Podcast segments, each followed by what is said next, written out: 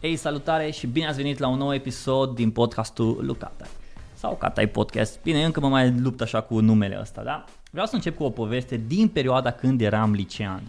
Aveam două ore care nu-mi plăceau deloc, chimia și contabilitatea. Bine, la chimie era să rămân corigent. Noroc că o venit mai că mi-a dat cu un buchet de flori. Flori o dat, nu o dat mită, o dat flori numai ca să-mi dea examen, ca să nu pic, să nu pic la chimie.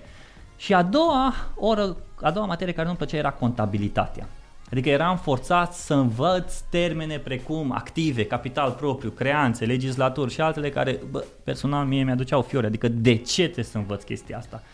Acum imaginați-vă că eram un copil la liceu și venea profesoara aia și trebuie să înveți asta, dar nu a venit cu ideea în spate de ce se întâmplă toată treaba asta. Și cred că această ură pe care am purtat-o pentru materia, ură în ghilimele pentru materia asta, nu a fost doar pentru că materia era ciudată, dar și din cauza profesoarei, ceea ce ea cumva trebuia să ne îndrume, să ne zică, pă, uite, de ce se face așa, de ce nu se face așa, când o să te ajute și așa mai departe. No, bun, fast forward 15 ani în față, îmi dau seama că în viață avem nevoie să cunoaștem un strop de chimie, un strop de fizică sau poate chiar și un strop de contabilitate. Iar dacă nu am învățat atunci, asta nu înseamnă că șansele s-au pierdut, pentru că azi există companii care cumva au trecut de la ideea de sunt aici, cumperi produsul, marketingul pe produs și gata, și, ci și-au luat ochelarii de profesor și își asumă acest rol de educator sau hai să spunem așa pe limbajul nostru advisor. Astăzi vorbesc cu Sergiu Mircea, Head of Marketing și Comunicare la BT, Banca Transilvania. De 15 ani, Sergiu lucrează pentru BT, vicepreședinte la BT Club, Clubul Întreprinzător. Din iulie 2018 până în prezent, ești vicepreședinte la UBT Cluj și în 2017 ai graduat MBA-ul de la Universitatea Hull din Londra. Zin că am zis bine ce am zis, că de pe LinkedIn-ul tău l-am luat. Uh, da, cred că ai zis bine, nu știu dacă ai zis relevant. Adică Uh, da, erau făcute pentru LinkedIn. Uh, m-am și intimidat când am auzit ce pom pot, uh, ce pom pot suna. Uh, în principiu, da, eu sunt Sergiu de la BT, uh, sunt uh, omul de la marketing uh, de 16 ani uh, tot, uh, tot aici. În principiu marketing, doar că marketing și-a schimbat uh, cumva scopul sau întinderea în, uh, în, în perioada asta. Uh, Partea interesantă e că tu de 16 ani la BT, în departamentul de marketing.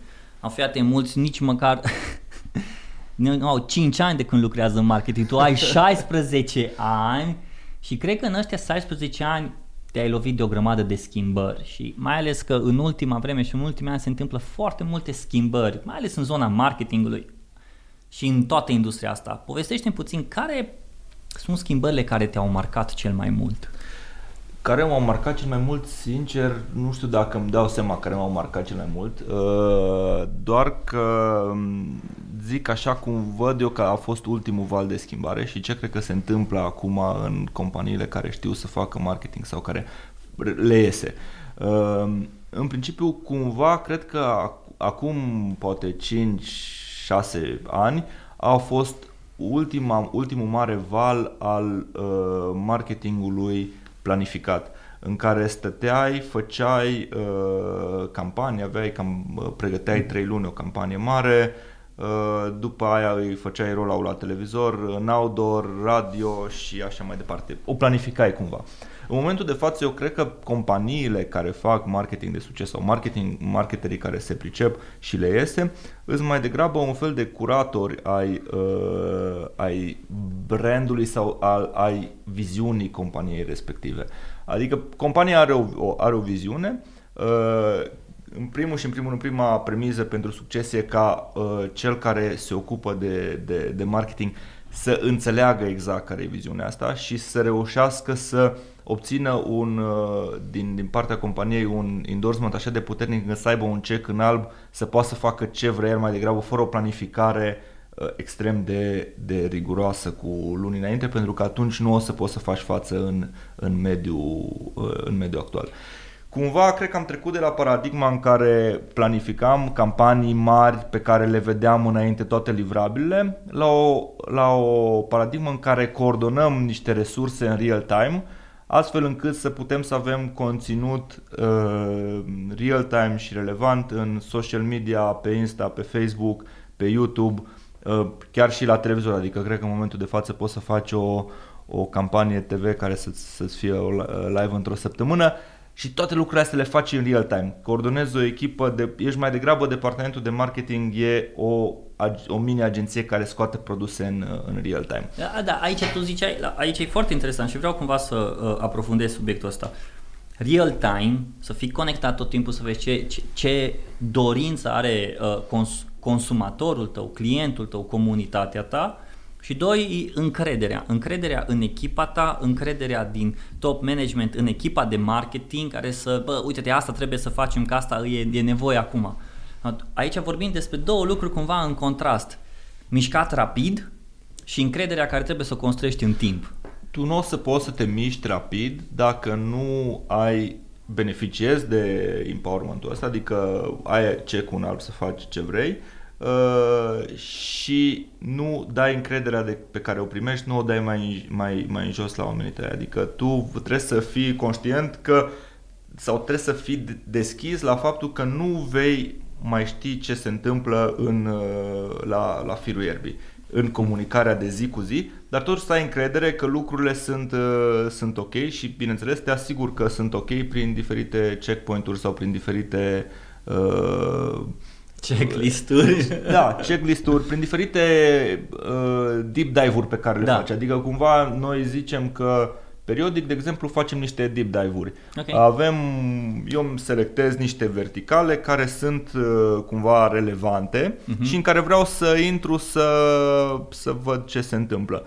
Poate că sunt lucruri foarte mici, adică sunt lucruri a firul erbii și uh, o săptămână, o lună, trei luni sau doar câteva zile efectiv mă duc și lucrez uh, cod la cod cu cine se ocupă de o anumită verticală, I don't know, pe Insta, deși nu ar fi în atribuțiile mele, adică cumva eu mă cobor mult mai mult decât ar fi poziția mea, tocmai ca să fim siguri că acolo la, la, la firul ierbii se înțelege și se transmite viziunea pe care o are banca de, de sus. Uh, după aceea la fel, te duci într-o, într-o altă verticală și cumva în felul ăsta te asigur că toate lucrurile sunt sincronizate și omul care se ocupă de, uh, colegul nostru care se ocupă de un anumit lucru foarte la firul ierbii, e aliniat, empowered și poate să facă totul singur fără să meargă să-și ceară voie, să ceară aprobare. Eu cred, că e o, eu cred că e o chestie super mega câștigătoare și pentru companiile care reușesc să facă asta mm-hmm. și și pentru oameni, pentru că oamenii simt ca un meaning și pot să facă niște chestii care e vădivrabilă. Adică cumva cred că niciun om care lucrează într-o industrie creativă, că e programator, că e marketer, nu vrea să lucreze pentru un produs pe care nu îl vede. Adică să-mi imaginez cât de frustrante pentru cineva care scrie software și produs, nu-și vede produsul niciodată pentru că produsul lui e doar uh, el scrie pe, o, o, pe un modul care e 10% din produsul final și produsul final e în Japonia. Adică cred că e frustrant. E interesant că ești genul de, de lider care faci prea, foarte mult plug-in, plug-out, chestia ok, ce, pui, ce se întâmplă pe Insta, nu mă gândesc că nu o să zici aia pui pe Instagram sau aia, ci pur și simplu să vezi, ok, care este viziunea ta pe Insta sau care este viziunea ta pe YouTube sau așa mai departe, vedem care sunt metricii pe care îi urmărim. Dar asta înseamnă foarte mult plug-in și plug-out de la echipa de marketing, de la viziunea asupra departamentului de marketing, de la top managementul care trebuie să înțeleagă ce se întâmplă în marketing. Asta înseamnă că îți mânjești foarte mult mâinile, în ghilimele. Îmi place foarte mult să spun, îmi mânjesc mâinile, mă da. bag, muncesc.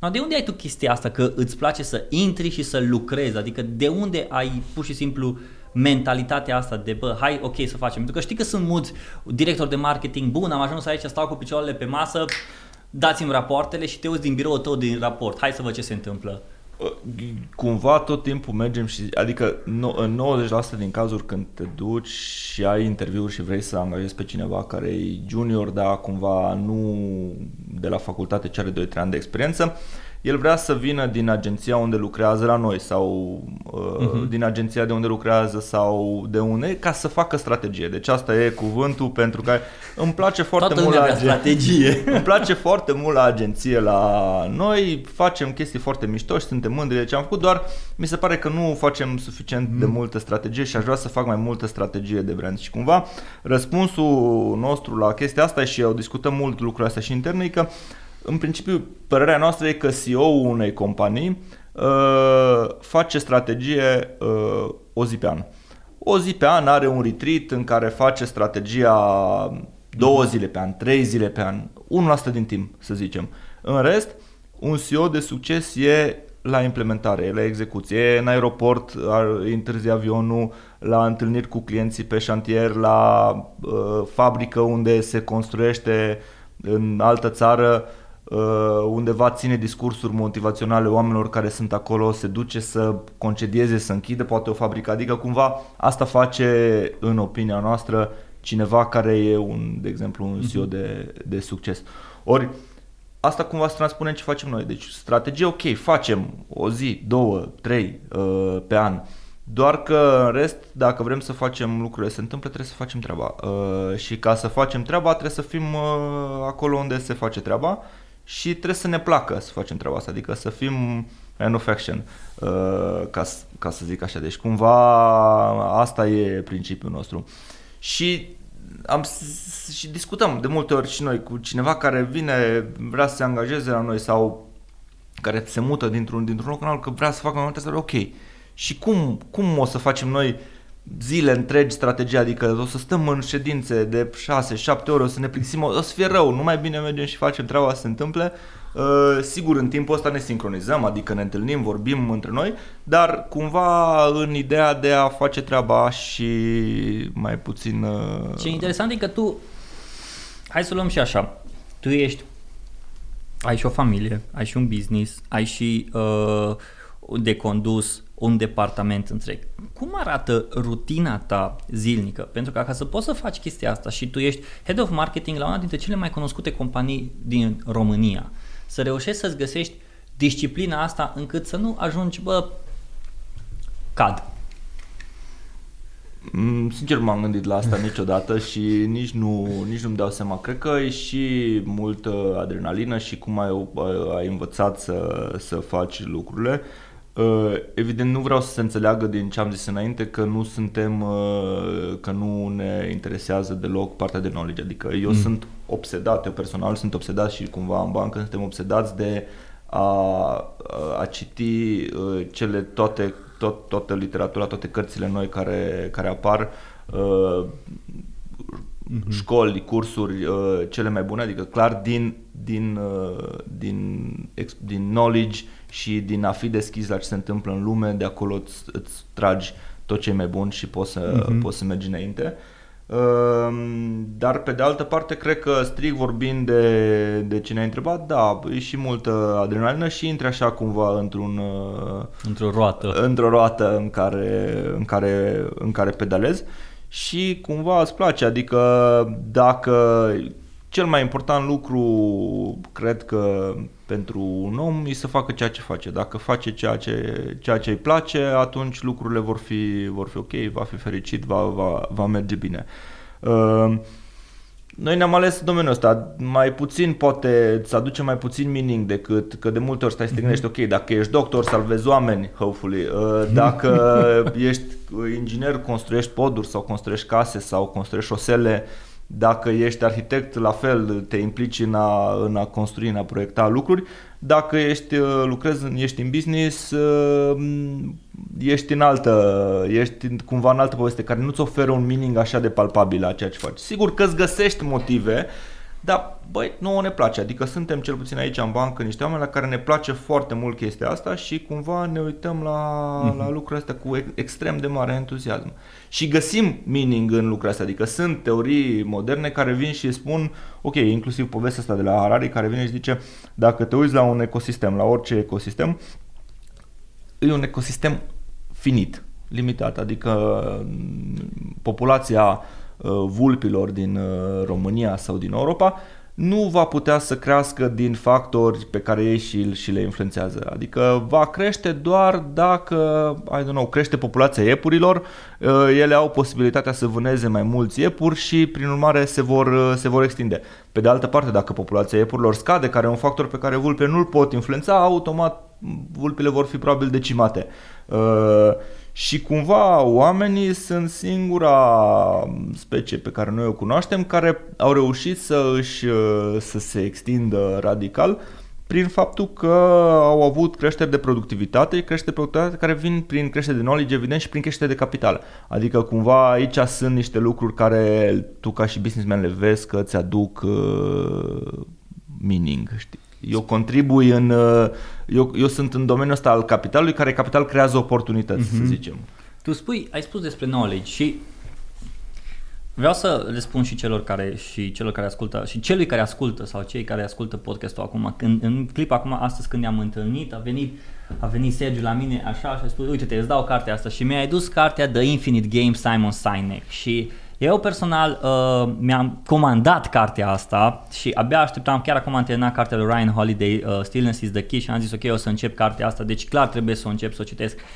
Dar e foarte interesant ce spuneai tu despre jocul finit și care se leagă cumva și de jocul infinit și pun accentul puțin pe knowledge. Knowledge-ul pe care noi ca și oameni astăzi, în tot ceea ce facem, nu putem să zicem nu putem să spunem, na, ok, o să vedem ce o să fie ziua de mâine sau ok, bun, ce se întâmplă și intrăm cumva într-o, într-un rit din ăsta în care dacă tu nu începi zi de zi să îți uh, să crești knowledge-ul pe care îl faci citind, ascultând, uitându-te și așa mai departe la toate lucrurile astea ca să te învețe să fii mai bun în ceea ce faci, ajungi la un moment dat să fii limitat, știi? Și să nu poți să, să mergi mai mult. Pentru că exact ceea ce spuneai tu, omul prin knowledge o reușit să creeze niște resurse care să-l ajute pe el să fie cumva nu neapărat independent față de sistemul din jurul lui, ci să creeze sistemul pentru el, știi? Și de aici din nou pornește knowledge-ul.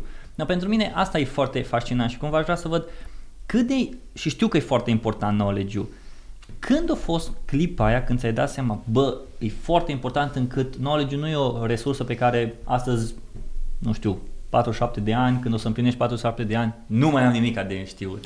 Nu, adică nu cre- cred că în momentul în care o să te oprești, o să, adică pentru cineva care e, cum ziceam, man of action, în momentul în care te oprești e un moment trist, adică ori ți s-a întâmplat ceva, ori nu știu, nu, nu, nu e un moment bun. Eu zic așa o poveste foarte sinceră, nu știu dacă mai povestit la cineva, uh, deci e momentul potrivit să o zic la o mulțime de oameni. Eram foarte proaspăt la bancă, eu am venit la bancă, eram încă student, mm. adică acum 16 ani eram încă student și banca atunci a intrat într-un proces foarte accelerat de change, uh, erau manageri foarte, foarte profi veniți din, din afară, erau, erau alte vremuri, știi, acum 16 ani era în România, eram mult mai gri.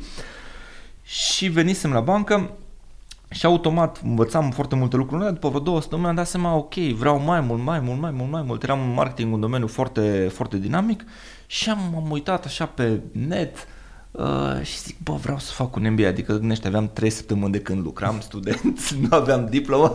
Și zic, bă, vreau să fac un MBA și nici nu știam exact ce înseamnă, ce înseamnă MBA ăsta, am uitat pe net, era foarte mult, adică comparativ cu uh, veniturile mele din perioada respectivă erau niște sume apocaliptice. Nici acum nu sunt ieftine, dar atunci era foarte mult.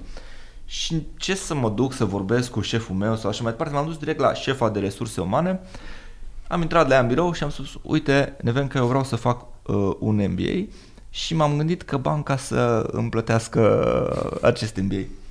Nu, cred că a fost super șocată și surprinsă, dar s-a uitat așa, ok, Sergiu, uh, lasă-ne un pic să ne gândim, cred că știi că aici în bancă sunt oameni care lucrează de zeci de ani sau de 10 ani în, în companie, care sunt manageri și care cumva ar fi mai entitled. Avem niște programe, avem un framework prin care ajungem la, la să-i selectăm pe cei care îi, îi subvenționăm. Am zis, fine, m-am dus la birou, eram și un pic îndrăjit, ambiționat și așa, orgoliu poate un pic rănit că eram inconștient. Uh, după vreo două luni, când deja aveam trei luni, deci cumva puteam să iau credit, m-am dus, am luat un credit și mi-am plătit primul modul la, la, la MBA și am făcut, uh, am început să fac MBA-ul. Și cei de acolo erau șocați, adică țin minte că eram, uh, eram coleg cu niște, mergeam, mergeam și făceam la București, făceam la VETA ca să fac MBA, eram coleg cu niște oameni foarte established la care la vremea respectivă îi vedeai în, în ziar sau în, îi vedeai la televizor. Uh, și tot așa am luat credit și mi-am făcut mai departe uh, vreo patru module, după aceea m-am oprit pentru că nu mai, nu mai făceam față. Am continuat mult mai, uh, mult mai târziu. Deci cumva knowledge-ul, nu știu când mi-am dat seama că knowledge-ul e important, dar cred că vine din interior, adică trebuie să-l simt, nu știu dacă pot să-l forțez. Uh, să zici, ok, vreau, vreau să mă concentrez pe knowledge, trebuie să simți cumva că îți, uh, îți vine problema asta. Doar că uh, ulterior am trecut și printr-o perioadă de derută, sincer, cred că acum 4 sau 5 ani, um, pe măsură ce acum suntem conștienți de uh, schimbarea algoritmului în Facebook, ei au încercat foarte mult să scoată, să canibalizeze presa ca să acapareze cât mai mulți oameni acolo, începusem tot mai mult să citesc uh, pe, pe Facebook știri. Și erau știri interesante pentru că urmăream oameni interesanți, doar că la un moment dat mi-am dat seama, zis, băi, nu e ok, pentru că în principiu citeam numai știri uh, din Facebook sau cumva știri din, uh, din zone selectate de un algoritm, Facebook, Flipboard, așa mai departe.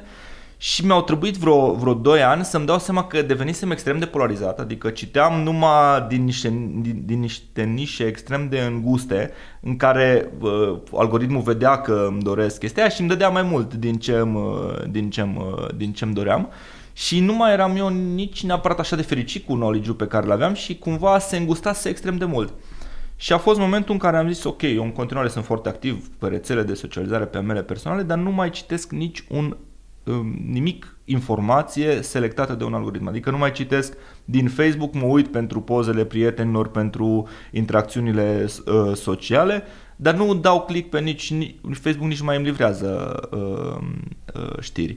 Uh, nu mai citesc Flipboard, adică mi-am selectat, mi-am, am renunțat la orice informație de tip, să zicem, news sau knowledge care e selectată de un, uh, de un algoritm. Mi-am făcut abonamente la uh, reviste, sunt acum uh, softuri foarte mișto care agregă un fel de Apple Music pentru reviste, Readly uh, sau mi-am făcut abonament la câteva ziare, la Financial Times și la alte, alte ziare și citesc pur și simplu știri care mă duc și îmi schimb cumva, îmi și schimb periodic zona de confort, adică o dată pe an, de exemplu, îmi întrerup abonamentul la Financial Times și mă mut la Bloomberg ca să văd și alte tipuri de opinii care vin din, uh, din, alte, din alte zone și am sezizat că sunt mult mai fericit eu ca și persoană, adică nu mai sunt polarizat, nu mai mă, mă împinge nimeni spre anumite opinii că cumva mm-hmm. mi le mhm. select, am, am dreptul să mi le selectez eu mai bine și, e și mi-a și crescut attention span-ul, adică multe din informațiile pe care le găsești și sunt selectate de un algoritm,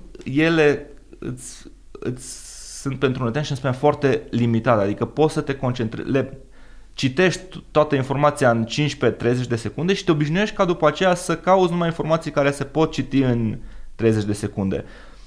Și ți se devii mult mai hiperactiv la, la, la informație. Asta e interesant.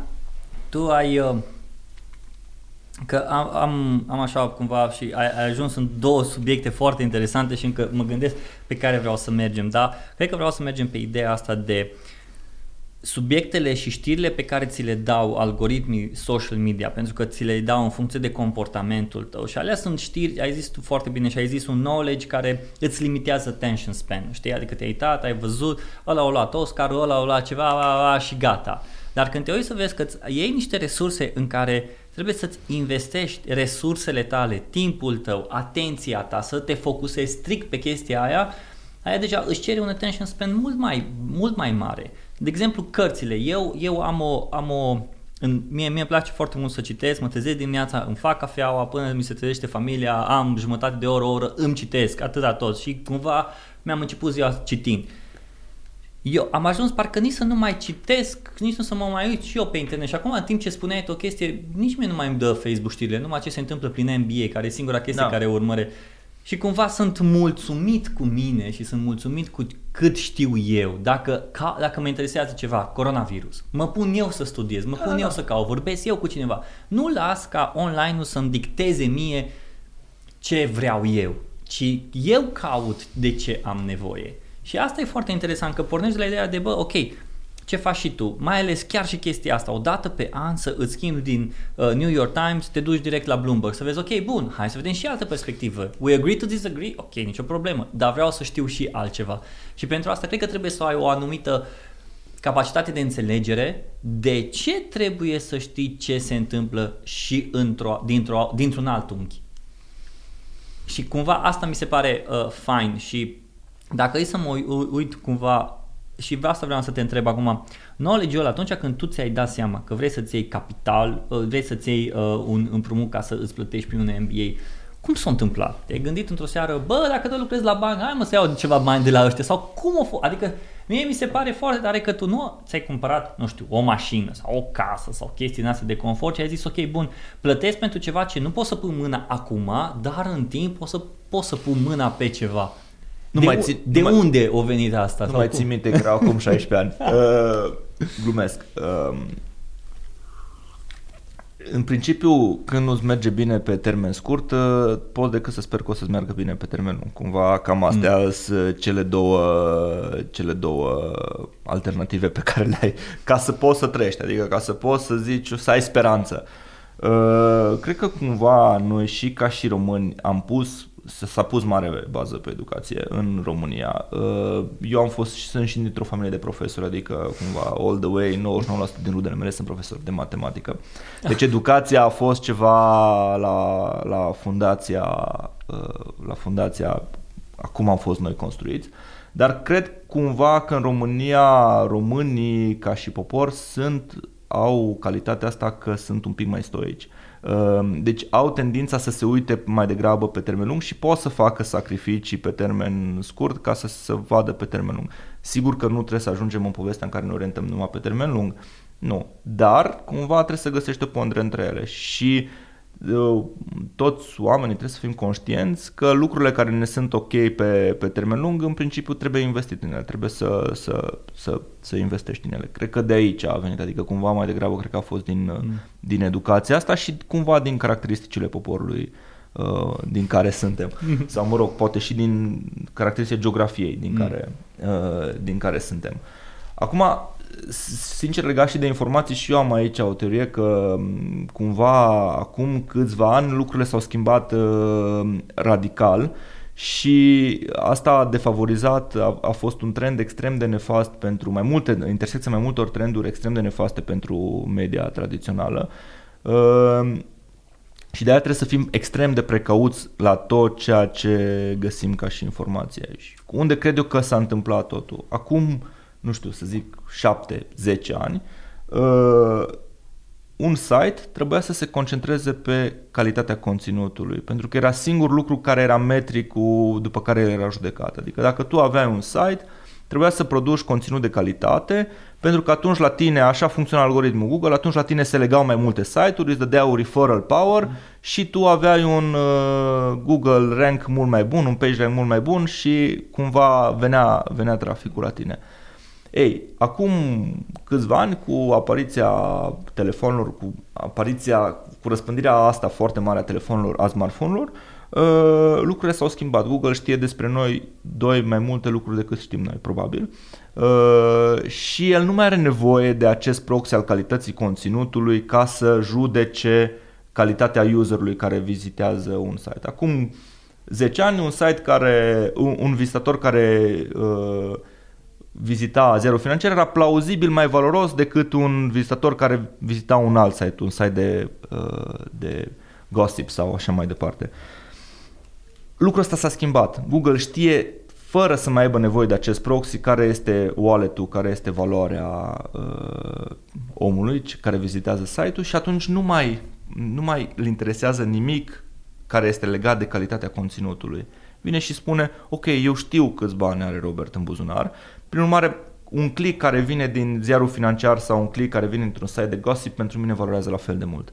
Pentru că eu știu câți bani are cel care dă click-ul. Și în acest lucru defavorizează radical site-urile care produc conținut de calitate, pentru că ei trebuie să plătească mai mulți bani pentru un conținut de calitate, pe când unul care scrie o știre de două rânduri, are, care poate să fie adevărată sau falsă, are aceeași, aceeași valoare a unui, uh, a unui click.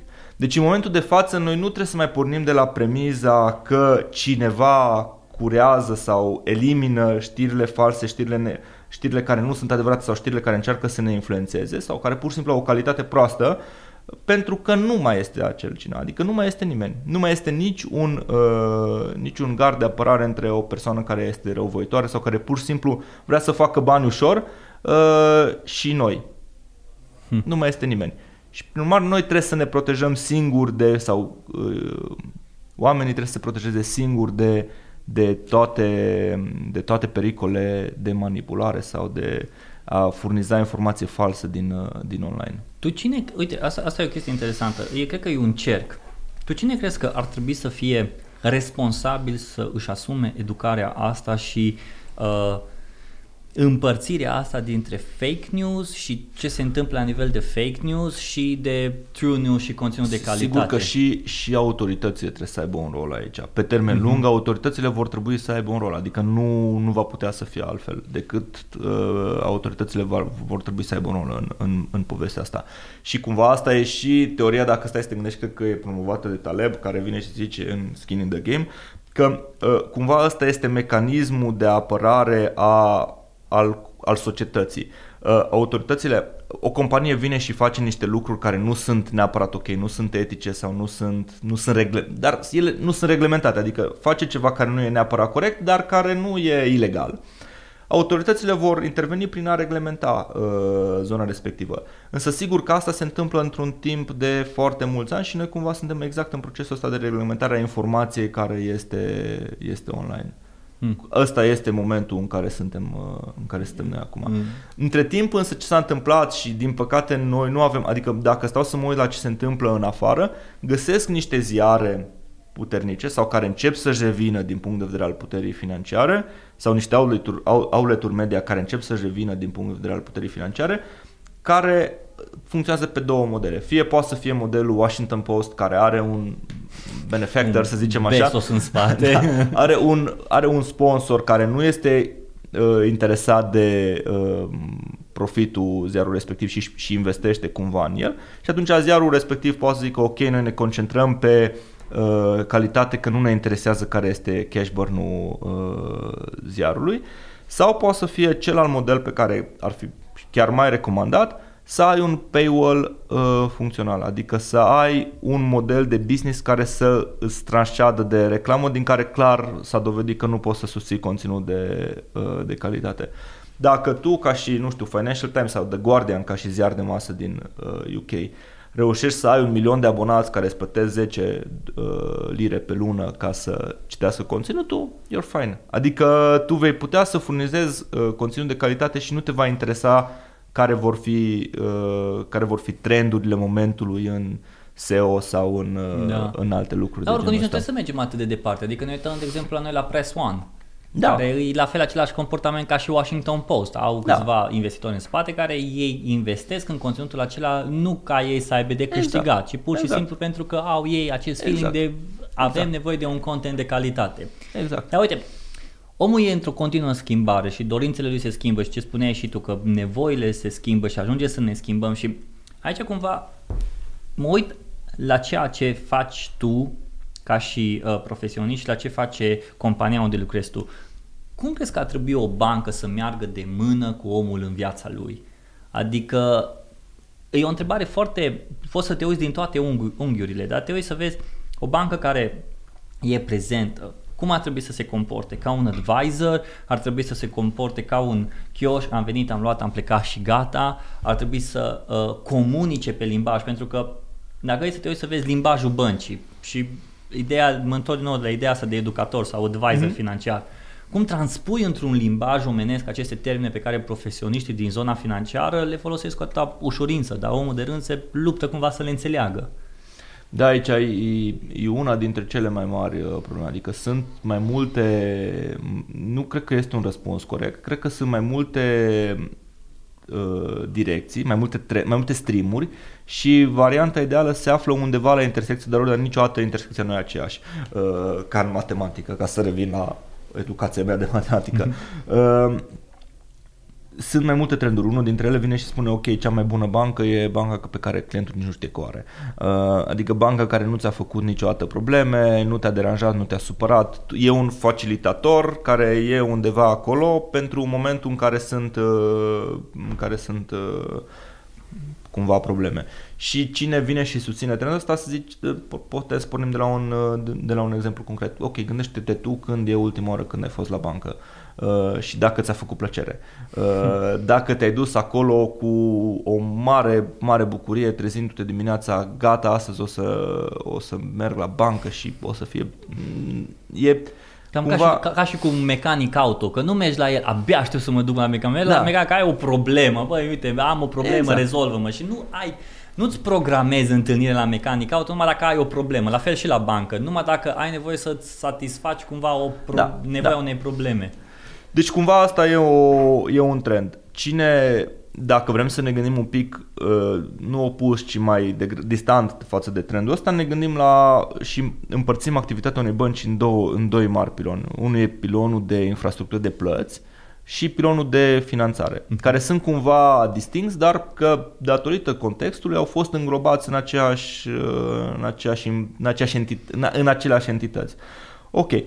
Și ne gândim la pilonul de plăți. Pilonul de plăți, care poate să fie plăți clasice, te duci la bancă, vrei să vreau să spun niște bani din, în- dintr-un cont în altul, uh, el a fost relativ în câțiva ani doar schimbat total de tehnologie sau e pe punctul să fie schimbat total de tehnologia.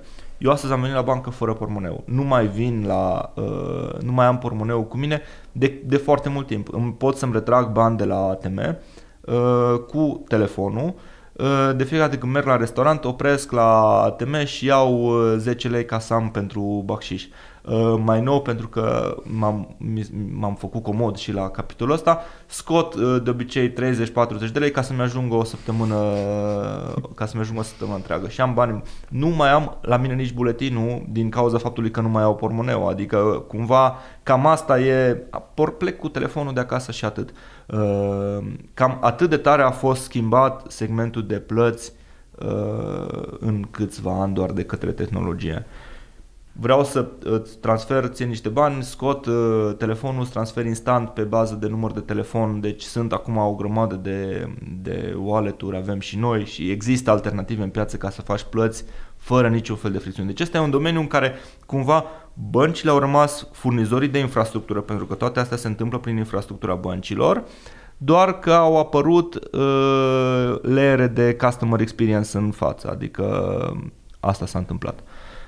Zona de finanțare încă care e celălalt uh, pilon mare, e încă apanajul băncilor. De ce apanajul băncilor? Pentru că ca să faci, să dai credit, ai nevoie de capital. Adică eu nu pot să dau credite exclusiv din banii deponenți, ori am nevoie de o bază de capital foarte mare. Ori fintecurile și cei care au venit și au forțat, că au forțat, asta a fost marele lor merit, au forțat schimbarea experienței în, în, în plăți, nu au avut acel capital sau au preferat să se ducă acolo unde e mai, era mai puțin capital intensiv ca să poată să facă lucruri și să se miște rapid. Și cumva zona de finanțare a rămas, a rămas a băncilor.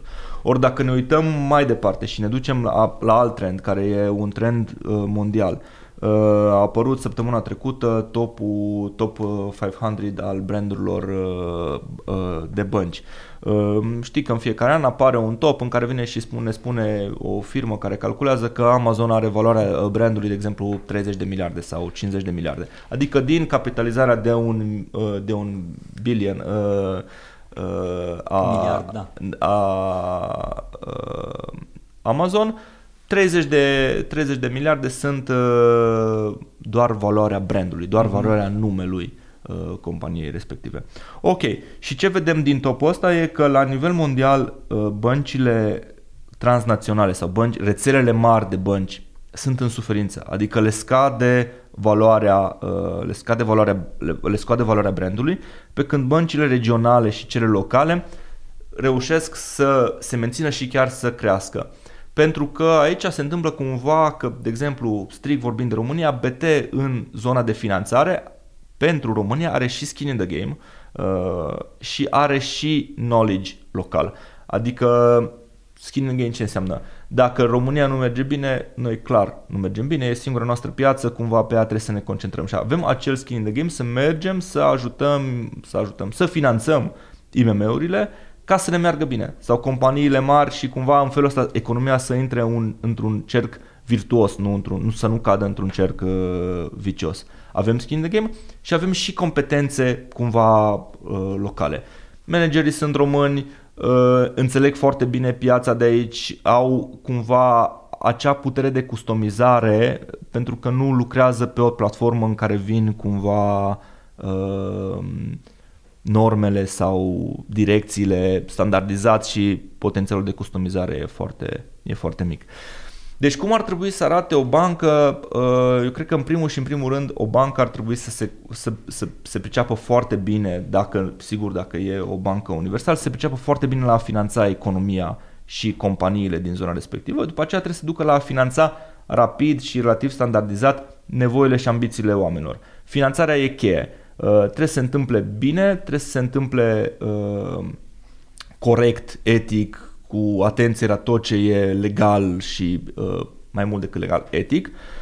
Și apoi trebuie să se comporte decent în momente de criză, în momente de problemă. Adică dacă se va întâmpla ceva rău în România și va, va veni o recesiune, o bancă poate să o amplifice sau băncile pot să o amplifice prin faptul că se comportă uh, mai dur uh, cu clienții sau poate să o atenueze prin faptul că se uită pe termen lung și zic ok, dacă clienții o să fie bine și noi o să fim bine și atunci trebuie să nu îi sufocăm uh, acum când a venit primul val al, uh, al deznădejdii.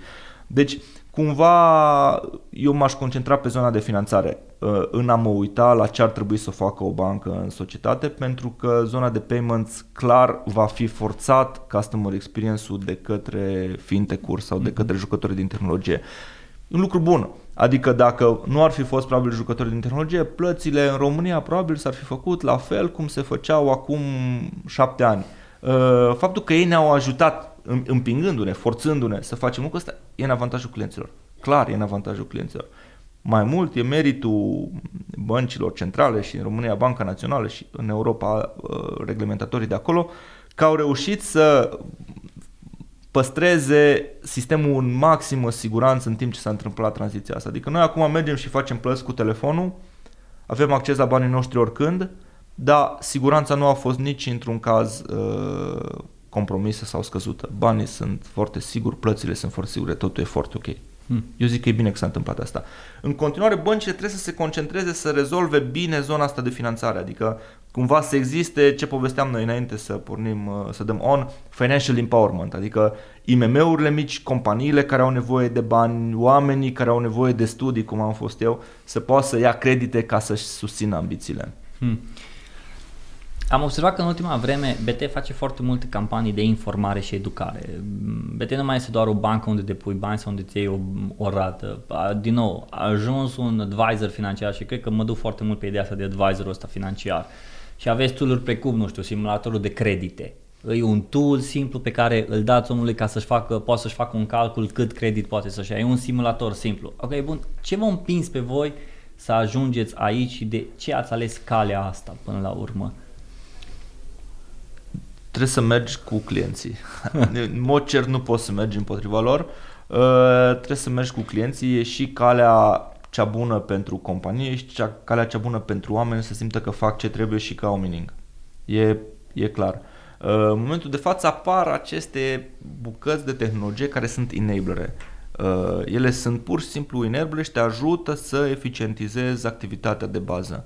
Acolo trebuie folosite. Adică clar asta se va întâmpla. Adică eu cred că uh, nu, vom, nu, va, nu va mai trece mult timp și clienții din România vor putea să ia în masă, că și acum pot să mai ia așa bucăți, credite online. Uh, de nevoi, sigur. E un lucru foarte bun. Adică atâta timp cât omul poate să ia un credit de, uh, de nevoi personale uh, online și nu este compromis procesul ăsta de a, de a-i arăta că un credit trebuie folosit responsabil și nu, nu trebuie cheltuiți banii aiurea, Uh, e un lucru foarte bun. Adică trebuie mers, uh, trebuie mers în, în, în, în, direcția, în direcția asta. România a fost o țară care a fost extrem de lovită de uh, criză. Adică noi am fost, cred că, din Europa cei mai loviți de criză pentru că cumva înainte de criză am avut o amplitudine mare a creșterii, evident că amplitudinea scăderii a fost din nou foarte, foarte dură. În procesul ăsta care s-a suprapus peste scăderea prețurilor uh, activelor imobiliare, uh, creșterea francului elvețian sau altor valute, inclusiv euro, au crescut foarte mult. Uh, scăderea veniturilor în criză, mulți oameni care și-au pierdut uh, serviciu sau sursele de venit, mulți clienți au suferit. Adică adevărul este că mulți oameni au suferit imediat după criză sau în criză și ei s-au uitat la bănci. Adică au zis, ok, guys, nu v-ați comportat uh, responsabil, nu v-ați comportat echilibrat. Dacă știați că nu pot să îmi plătesc creditul, nu trebuia să mi-l dați doar ca peste 2 ani să veniți să-mi luați uh, apartamentul. Probabil că undeva la mijloc a fost uh, toată, toată uh, ad, unde, adevărul. Uh, după criză, băncile au început să meargă cumva în a, în a informa mai bine sau a, a discuta cu clienții mult mai deschis, a pune la, la, pe masă campanii de educare. Asta e un proces continuu și asta trebuie să se adapteze, pentru că nu știm, noi nu știm încă în ce direcție uh, influențează tehnologia uh, lucrurile. Îți dau un exemplu. Ieri citeam un articol pe Bloomberg că uh, Finlanda, care e țara, cred că, cu cea mai mare adopție a plăților electronice, adică cash-ul aproape a dispărut în, uh, în Finlanda, în țările nordice în general, încep acum o campanie masivă de, uh, educa- de educație financiară, guvernul uh, și Banca Centrală, pentru că au constatat că în ultimii ani de când cash a dispărut și toate plățile se fac electronic, oamenii se comportă mai lejer cu plățile, adică cumpără mai multe lucruri de care probabil nu au nevoie sau cheltuie banii mai ușor, ca să zicem așa. Asta e o constatare pe care au făcut-o ei. Sigur, noi încă suntem departe de, plăția, de adopția plăților electronice cu care e în Finlanda, dar e posibil că același lucru se întâmple și în România. Nu știm încă. Probabil vom vedea peste câțiva ani că atunci când plătești cu cardul cheltui mai ușor decât uh, când aveai bani în uh, bani cash în, uh, în buzunar.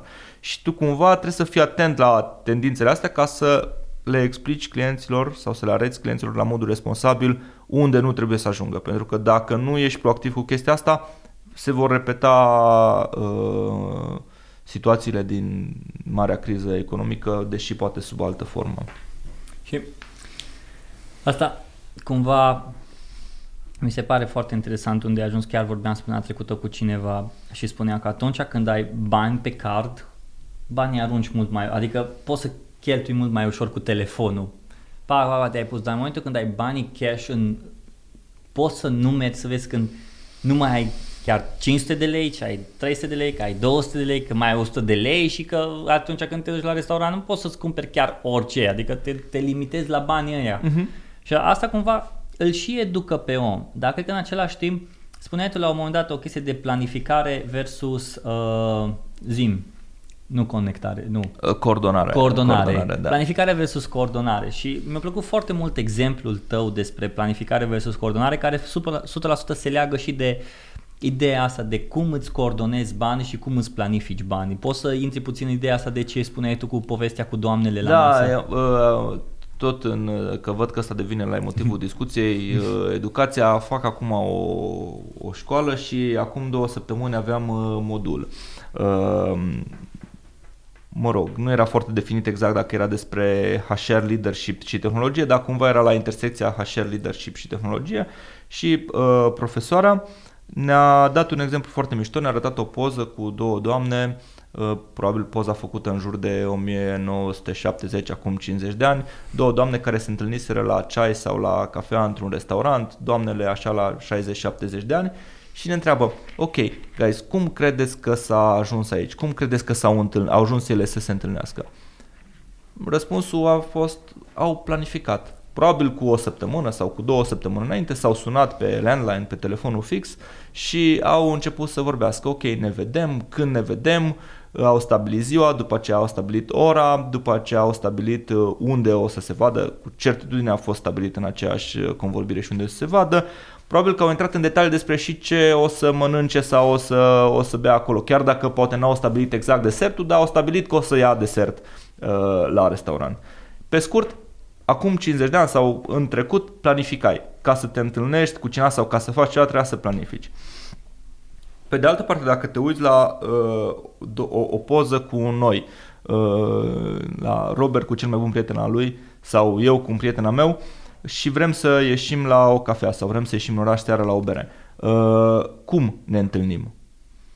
Ne sunăm, poate nici nu ne sunăm, poate vorbim pe WhatsApp și zicem ne vedem, ne vedem, da unde? În centru, ne vedem în centru, ne auzim când ajungem acolo și vedem unde intrăm sau ceva de genul. Sau Dacă ajunge unul înainte, dă un uh, drop location sau cumva ne, ne, ne sincronizăm în, în felul ăsta. Ce înseamnă asta? Înseamnă cumva că noi ne coordonăm. Adică diferența dintre cum au făcut ele lucrurile acum 50 de ani și cum le facem noi acum e diferența dintre planning versus coordinating. Uh, noi ne coordonăm ca să facem uh, lucrurile, ne sincronizăm. Și de aia cumva stabilisem noi atunci la modul că a, am, am văzut așa o creștere mare pe platformele de business și neapărat de business care coordonează resurse. Cum e Uber, adică Uber te ajută să te coordonezi, uh, WhatsApp te ajută să te coordonezi. Și cumva povesteam cu Robert înainte, de, înainte să dăm on că uh, asta te ajută și un tool de un wallet bancar, de exemplu, sau un tool de plăți, te ajută să te coordonezi. Tu poți să-ți mergi la, mergi la bere, plătește unul cu cardul și după aceea faci split bill sau trimiți un request pe, uh, pentru bani. Te ajută să te coordonezi în, uh, în felul ăsta. Revenind la cealaltă întrebare, eu nu știu sigur uh, dacă, nu știm încă sigur, va trebui să cercetăm dacă faptul că uh, cheltui bani de pe de pe card uh, îi cheltui mai ușor decât dacă îi cheltui în momentul în care ai cash. Nu știu sigur, cred că depinde și de om și probabil că suntem și într-o buclă de învățare, adică într-o buclă de adaptare, de fapt. Acum ne adaptăm la noile realități ale tehnologiei.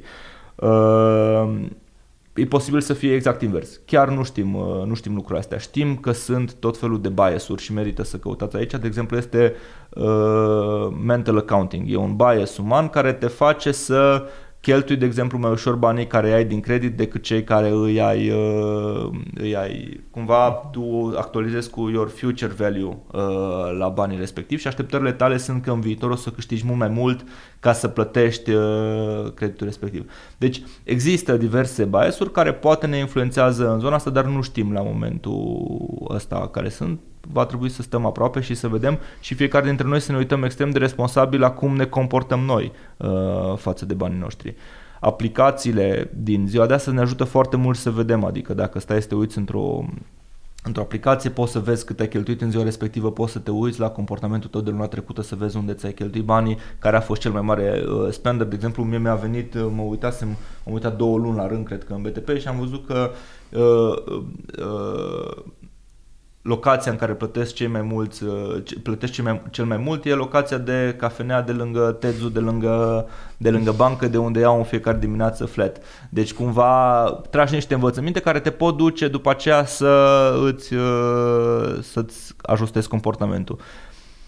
Mi ideea asta de planificare versus coordonare, ce spuneai și la început, marketingul s-a schimbat foarte mult. La început făceai uh, planificai marketingul și după aia îi dădeai drumul și în schimb astăzi, chiar dacă planifici și cu siguranță e cel mai bine, apropo de strategie, să planifici marketingul, dar în același timp să ai și mentalitatea asta că în timp ce campania ta de marketing funcționează și merge, trebuie să-ți dai seama cum poți să o coordonezi și cât de flexibil să fii ca să-ți dai seama, ok, aici de aici iau, aici pun, de aici pun, aici iau, da. adică să te joci cu chestia asta. Acum, în marketing avem clar și momente când lucrurile nu merg atât de bine.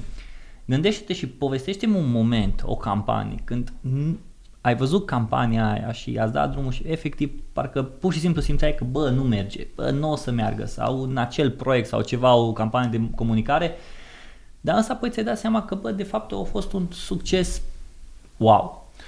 Uh noi cumva cred că unul dintre, dintre punctele cheie pe care trebuie să le ai în, dacă, reuși, dacă adopți mindset-ul ăsta de coordonare în marketing sau în business la modul general. Adică zici, ok, noi nu o să mai planificăm tot anul înainte, nu o să, planificăm, nu o să facem campanii mari pe care le uh, planificăm cu trei luni înainte și pe aceea într-o zi, la ora 8 dimineața facem rollout, ci pur și simplu ne sincronizăm resursele și, le, și, și dăm drumul. Uh, principalul mindset pe care uh, trebuie să ai e să te răzgândești și să fii capabil să recunoști că te-ai răzgândit. Adică să nu ai o problemă, adică mulți oameni, cel puțin pe care știu eu, au o problemă în a zice m-am răzgândit. Uh, nu, nu, nu e ok. Trebuie să facem altfel. Cumva, în momentul în care zici că te-ai răzgândit, e ca și cum ai recunoaște că ai greșit. Uh, mai diplomat, să spus. Da, tot cam, tot, tot cam asta uh, zici. Și ai, ai nevoie de mindset-ul ăsta ca tu să fii în mijlocul echipei cu oameni poate care sunt șefii tăi sau care sunt uh, care lucrează cu tine în departament și să fii capabil să zici m-am răzgândit. Nu cred că e ok să mergem în direcția asta, trebuie să ne întoarcem și să mergem în direcția cealaltă. Și atunci tu, cu toate tururile care sunt în ziua asta, tu poți să schimbi o campanie în câteva ore sau în câteva zile dacă ai componente fizice, nu știu, outdoor sau așa mai departe.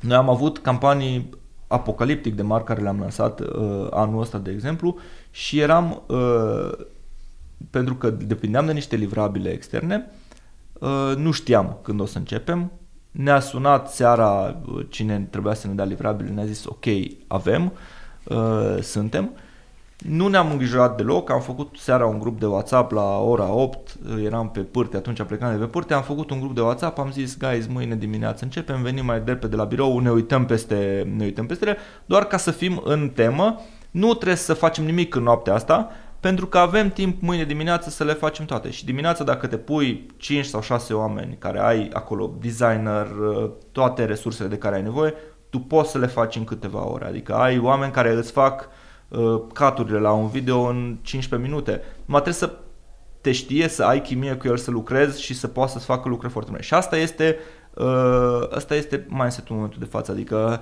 este un spot foarte mișto la Samsung, cred că de acum de ani, uh, Makers se cheamă, în care vin și, și, și îți arată că de fapt tu poți să faci în momentul de față un video mult mai mișto cu un telefon și cu un mindset uh, de maker, de, de tu amator, mă refer, sau mă rog, semi-amator, decât un spot foarte planificat, făcut cu regizor sau așa mai departe. Sigur, cel făcut cu regizor are o are valoare execuțională, adică sunt acolo niște tehnici, sunt niște lucruri care sunt făcute, e foarte bine studiat, sunt lumine, așa mai departe.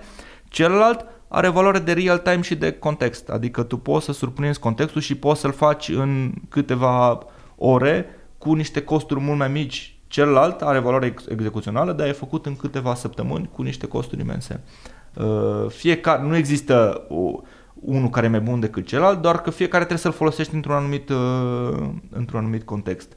Cumva cred că asta, îi, uh, asta e mindset-ul pe care trebuie să-l ai dacă vrei să te apuci să faci lucrurile uh, mai degrabă uh, în, felul, în felul ăsta de care povesteam noi, să te coordonezi și să te, să te, uh, să, să, să te sincronizezi. Trebuie să, în primul și în primul trebuie să recunoști că guys, m-am răzgândit. Uh, sau... Ai avut momente din astea de răzgândire. da. da. și ai primit după da. aia aruncări cu cânti da, pe poți tine. Să, poți să primești, adică poți să vină lumea să zică că nu ești, uh, că ești, uh, în sensul, că ești labil, adică nu, nu ai o direcție. Da, eu, eu țin minte un exemplu foarte bun, n-ar trebui să intrăm în zona politică, dar nu mă pot abține să nu-l zic. Țin minte când mai știu exact cum a fost, când a venit domnul Băsescu și a zis despre domnul uh, Tăricianu, erau cei mai buni uh, prieteni, erau aliați la guvernare și uh, dintr-o dată au devenit uh, dușmani. Și a venit domnul Băsescu și a zis, l-am reevaluat. nu e ok. Deci ăsta e un alt element, un alt fel de a fi mai diplomat de m-am răzgândit de m-am nu mai vreau. Da, l-am reevaluat. Glumesc. Deci ideea e că eu cred că dacă vrei să faci lucruri în real time și vrei să iei decizii în 10 minute, care mm. poate înainte le-ai fi luat după consultări și de lungi iterații, uh, va trebui să accepti la un moment dat că trebuie să te duci și să recunoști, guys, m-am răzgândit. Uh, nu e așa, mergem în direcția cealaltă sau încercăm în direcția cealaltă, nu știm dacă o să iasă. Hmm. Așa că vreau să, vreau să schimb puțin pagina și mă uit la ce ați făcut acum.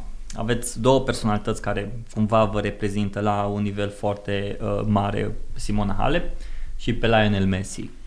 Uh, ce valori au aceste personalități ca să poată reprezenta BT? Sau mai bine zis, de ce e și nu altcineva? Uh, Simona Halep pentru noi e, e strategic, ca să zic așa. Adică e o asociere strategică, e embed, e o, aso- e o, uh, o propensitate, nu știu cum să zic, o afinitate foarte bună între valorile noastre și valorile pe care le proiectează ea în, uh, în România. Adică ăsta a fost raționamentul pentru care ne-am dus către, ne-am dus către Simona Halep. Ne-am întâlnit cumva, adică cumva ne tatonasem și ieri ne-am, ne-am întâlnit. Uh, e extrem de, de relevantă Simona Halep pentru, pentru România și pentru cum vrem noi să proiectăm ideea de speranță, de curaj, de hai să facem treabă pentru că se poate. Deci cumva asta e Simona Halep pentru Banca Transilvania. Simțim că și profilul e apropiat de profilul nostru și o vedem că e un, aproape să zic, un erou național, adică e echipa de fotbal al României. Mm. Uh, asta, e, asta e Simona Halep pentru noi și cumva în primul an sau la prima iterație cu ea ne-am dus foarte mult în zona asta de hai să facem treabă România pentru că simțim că aici se poate face treabă România și acum cumva o continuăm cu acest suntem ceea ce facem. Uh, pentru că dacă facem treabă, lucrurile merg bine, în direcția asta putem să, putem să adică putem să construim și să, să, să ne iasă. Uh, de Messi e o campanie tactică, adică Messi e o campanie tactică care a început, a fost foarte mișto, uh, la un moment dat se va termina. Uh, nu neapărat, sigur că e o asociere de valori, ne place de el, uh, sperăm că și lui place de noi, uh, dar e o campanie tactică, adică nu e ceva ce să fie embedded în, uh-huh. în, în, imaginea, în imaginea băncii. Pentru că asta cu Simona mi s-a părut foarte fain cum ați spus tagline-ul de hai să facem treabă, fără să folosiți termeni sau cuvinte prea pompoase, ci efectiv țin minte când am citit prima dată Hai să facem treabă, mi-am adus aminte când mergeam cu taică meu și trebuia să întoarcem pământul la grădină sau la sapă și își lua palma, scuipa, no, da. hai să ne apucăm de treabă. Asta da, era da, da. singura chestie și cumva, ok, bun, te apuci de treabă, știi, treaba aia o începi, trebuie să o termini, trebuie să muncești cod la cod, nu o să fie ușor, o să fie greu, dar bă, trebuie să faci, asta da. este. Și cumva asta mi s-a părut mie, uh, ca și om de marketing, când am văzut că voi ați luat chestia asta, bun, ok, Simona care, o, care muncește, care o transpira, care face ceea ce face, bun, noi vrem să ne asociem și valorile noastre cumva se întrepătrund cu hai să facem treabă. Noi am zis că e despre România, adică okay. asocierea noastră cu Simona Halep e despre România. E, încercăm să, sub o formă sau alta, să inspirăm că se poate face treabă, că nu e pierdut nimic, că totul e, se joacă.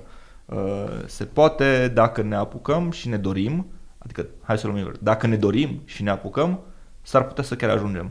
Uh, și s-ar putea să ne chiar placă pe drum. Adică cumva asta e, uh, uh-huh. e asocierea noastră cu Simona Halep.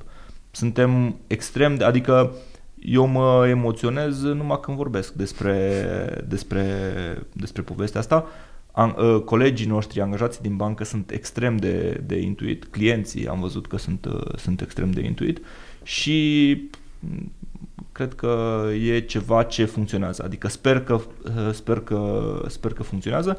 De-aia ne-am și dus în zona asta, adică cumva noi o să lansăm un documentar cu Simona Halep în care ea o să vorbească despre cum a făcut treabă și cum a ajuns aici. O să fie de o valoare execuțională foarte mare, făcută cu cei mai buni regizori. Deci e ceva uh, foarte, foarte strong în care noi asta vrem pur și simplu să facem, să mergem, ok, Simona a avut niște rezultate, a făcut treabă foarte bună, uh, și ne punem împreună resursele ca să arătăm ce trebuie făcut și altora în domenii care poate să nu fie sport. Adică, pot, adică nu că pot. Trebuie să nu fie uh, sport. O altă, trea- o altă treabă pe care voi o faceți, pe lângă textul, textul pe care îl, uh, îi, îi contentul. Și vreau să ajung aici la o chestie de content pentru că cumva se leagă. Uh, E contentul pe care vă faceți. Aveți video, aveți text, aveți foto și acum în ultima vreme v-ați dus foarte mult și pe audio. Și textul cumva se joacă cu, uh, video se joacă foarte mult cu audio și când uh, mi-ați povestit la un moment dat că vreți să faceți treaba asta cu podcastul, ați intrat cumva all in. Adică noi acum, de exemplu, oameni buni, imaginați-vă, eu acum înregistrez de la studioul de la BT Talks, am venit aici, ei au, uh, au microfoanele profi făcute, totul este super profi făcut și cumva, din punctul meu de vedere, este primul brand din România care a, făcut, care a avut un proces de lansare al unui podcast ca la carte, de la trailer, de la găsit un, uh, un moderator care îi în industrie, de la lansarea unei, unui landing page, din toate perspectivele astea. Și mi se pare cumva interesant de ce o bancă a ales să folosească podcasting pentru comunicarea, pentru comunicarea cu societatea, să zic așa, cu comunitatea. Cumva credem, și se leagă și de povestea cu Simon Alep, cumva credem că o companie care are valori trebuie să aibă și un punct de vedere. Adică nu poți să zici că ai valori, dar nu ai un punct de vedere. Uh, le ai de la ai numai pentru tine. Uh, trebuie să ai un punct de vedere. Punctul ăsta de vedere vine inclusiv sau vine prin conținutul pe care, pe care, tu, îl, pe care tu îl generezi. Conținut care îmbracă mai multe forme, adică îmbracă poate să fie, cum ai zis, conținut video și am început de foarte mult timp să facem conținut video, cred că am uh, uh, o, lansarea mare a fost atunci când am lansat București întreprinzător cu, cu niște filmulețe foarte mișto uh, și după aceea am ajuns la un conținut care acum e democratizat, adică sunt zeci de oameni din bancă care creează conținut și nu doar din departamentul de marketing, adică sunt oameni de la nu știu, de la divizia pentru companii care se duc și vorbesc la evenimente, la conferințe, ei creează conținut sub o formă sau alta, care e consumat într-un cadru mai mult sau mai puțin larg. Poate să fie consumat numai în Timișoara la o anumită, la o anumită conferință. Adică noi cumva zicem că dacă ai niște valori, trebuie să ai un punct de vedere. Dacă ai un punct de vedere, conținutul e unul dintre e un element principal prin care tu te manifesti. Uh, ăsta e în principiu gândirea mare. Podcastul și vedem că vor merge lucrurile în, în direcția asta, adică în mod cert vor merge lucrurile în direcția asta și sunt multe trenduri care se, care se aliniază, poate încă sunt emergente, dar cred că vor, vor câștiga tracțiune foarte, foarte rapid. Uh, și pe de altă parte e cumva l-am simțit așa natural, adică ne-am dorit să, să o facem și fiindcă avem multe lucruri de spus, vrem să, vrem să le spunem. Mm, nu știu exact dacă o să iasă înregistrarea înainte sau după, dar de exemplu uh, următorul episod din uh, podcastul BT o să fie cu un nou moderator, avem un moderator nou, uh, o să fie cu un nou moderator și Alin Ușeriu, care e președintele, fondatorul ONG-ului Tășuleasa cu care noi plantăm pădurea Transilvania, dar e irrelevant că noi plantăm pădurea Transilvania, că el va fi la podcast pentru că e un ONGist uh, care are cumva experiență și care a făcut lucruri din categoria asta pe care ziceam, valori pentru România, curaj, principii, exact ce, ce comunicăm și noi. Mai departe, vrem să mergem la episodul următor, cred că vom fi cu Bogdan Marișca care va face, va, vrem, vrem să-l susținem să înceapă niște discuții despre uh, responsabilitate la volan sau cum să conduci responsabil să se întâmple mai puține minuni pe drumurile din, uh, din, din România. Uh, cumva cam asta va fi direcția. Nu vom vrea să mergem doar cu oameni din bancă, adică ar fi foarte, ar fi facil pentru noi, dar nu știu dacă ar fi neapărat relevant pentru cei care ne ascultă. Mai degrabă vom vrea să transmitem valorile noastre și prin oameni din bancă, adică sigur vom, vom merge cu directorul nostru de plăți sau cu cel care coordonează zona de plăți ca să discutăm tendințele din tehnologie și din plăți, dar nu vom fi încăpățânați să vom insista numai cu oameni din bancă pentru că nu va fi la un moment dat relevant pentru, pentru audiența noastră. Mm-hmm. Mulțumesc foarte mult, adică sincer, eu rămân cu următoarea idee și asta spun foarte sincer, fără, fără ideea de planificare versus coordonare mie mi-a rămas cumva în, înrădăcinat în minte acum și cum să te gândești legat de uh, planificare și coordonare și cum să-ți gândești campania de marketing când vine vorba de planificare și coordonare și chiar și în viața noastră de zi cu zi când cum făceam acum 10, 15, 20 de ani și cum facem acum și foarte interesant cum o să facem în viitor. Adică cumva hai să ne și gândim ok, ce o să se întâmple în viitor? O să fie mai puțină planificare, mai multă coordonare. Nu o să fie plan, nici planificare, nici coordonare, o să fie o conectare directă, adică cumva stai să te gândești, bun, care e următorul pas? Și atunci, deci vrea cumva ca un, ca un gând final, unde crezi că va ajunge, unde crezi că va merge comunicarea băncilor și marketingul bancar? Care crezi că ar fi tendințele sau încotro ar trebui să meargă din perspectiva ta? Cred că tendința momentului, a momentului, a momentului este mining. Uh, și vom vedea mai multe companii care vor încerca să, trans- să arate că au valori și că se comportă responsabil. Asta va fi relativ simplu, adică va fi un proiect de marketing, să zic așa, și comunicare uh, și vom vedea probabil în următorii 2-3 ani tot mai multe companii care vor vrea să spună ok, noi avem uh, niște valori puternice, ne interesează în cele mai diverse lucruri o să fie, adică de la environment, la uh, cauze sociale și așa mai departe. Asta va fi tendința imediată.